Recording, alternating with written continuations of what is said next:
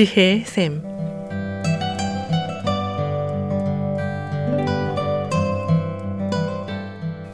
매주 월요일부터 금요일까지 각 분야의 전문가를 모시고 우리 삶에 필요한 말씀을 듣는 지혜의 샘. 오늘은 AP 리커버리의 손재열 디렉터께서 말씀해 주시겠습니다. 안녕하십니까 손재열입니다. 많은 분들이 오헨리 단편집을 읽어보셨으리라 생각합니다.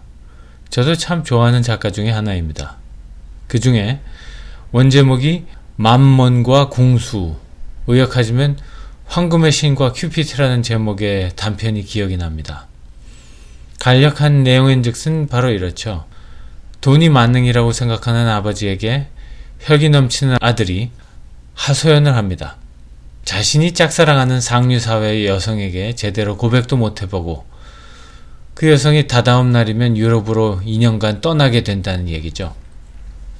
이 여성의 스케줄이 너무도 빡빡해서 그리고 타이트하게 짜여져 있어서 고작 아들이 만날 수 있는 시간은 내일 저녁 기차역에서 극장까지 가는 몇 분에 불과하다는 것이었습니다.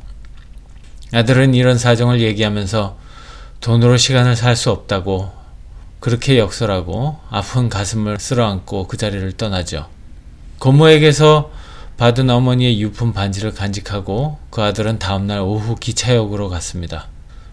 그리고 그녀를 만나서 어서 극장으로 데려다 달라는 부탁을 듣게 되고 택시를 잡게 되죠. 하지만 곧 어머니의 유품 반지를 떨었다는 것을 깨닫고 황급히 반지를 찾으러 가서 그렇게 하고 돌아와 보니 어찌된 일인지 앞길에 수많은 마차와 차들이 뒤엉켜 있어서 꼼짝할 수 없는 상황이 발생을 했습니다. 그러다 보니 그 엉킨 틈을 타서 아들은 시간을 벌어서 고백을 할 수 있었고 그 둘은 결혼 약속까지 하게 됩니다. 그런데 다음날 한 사내가 그 아들의 아버지를 방문하고 지난밤 일을 보고합니다. 사내는 신이 나서 지난밤 많은 차들과 마차를 동원해서 거리를 마비시켰고 또 경찰을까지 동원했음을 보고하게 되죠.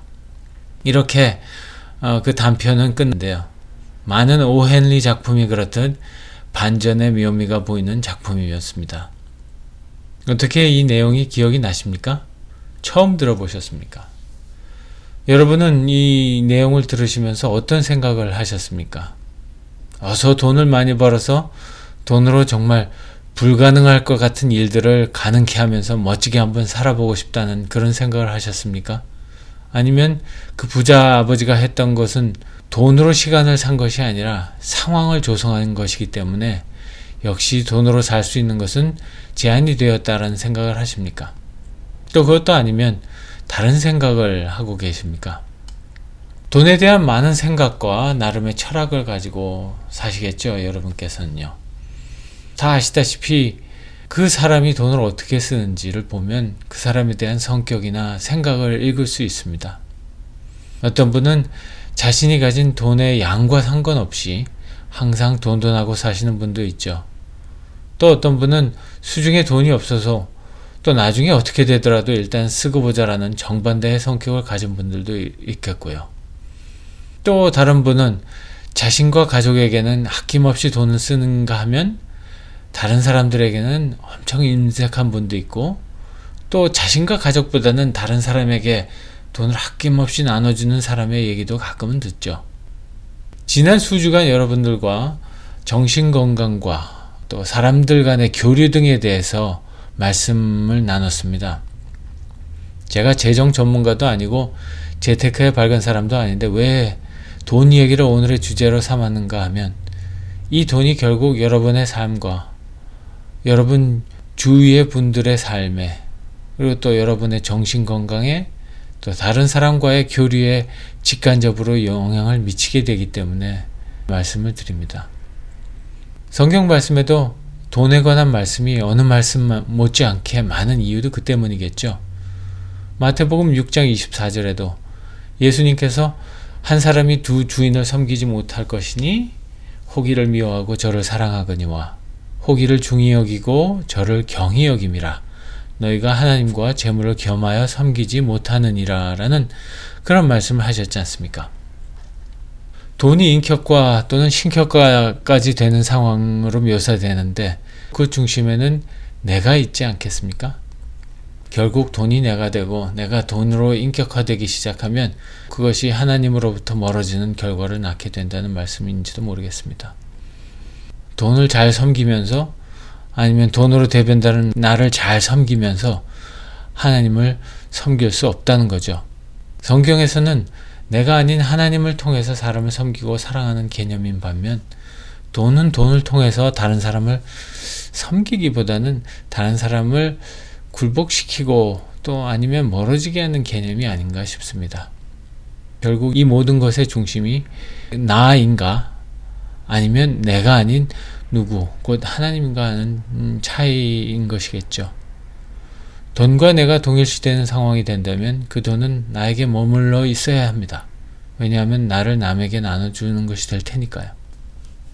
그런데 돈이 나와 동일시 되지 않는다면 그것은 나눠줘도 전혀 상관이 없겠죠. 성경에서 말하는 청지기의 개념은 나에게 있는 것이 어마어마한 금액이든 아니면 미미한 금액이든 상관없이 내가 가진 것은 내 것이 아니라는 데 있는 것입니다.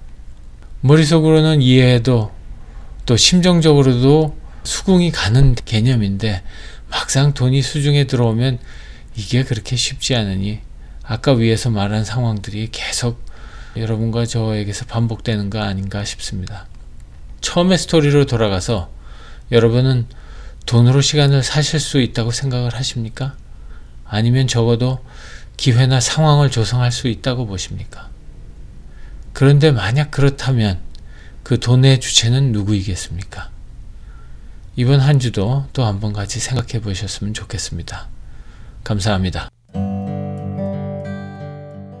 지혜의 샘, 지금까지 AP 리커버리의 손재열 디렉터께서 말씀해 주셨습니다.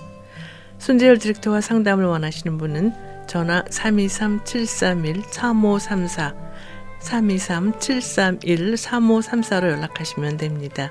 오늘 들으신 내용은 극동방송 미주지사 인터넷 홈페이지 usk.febc.net에서 다시 들으실 수가 있습니다.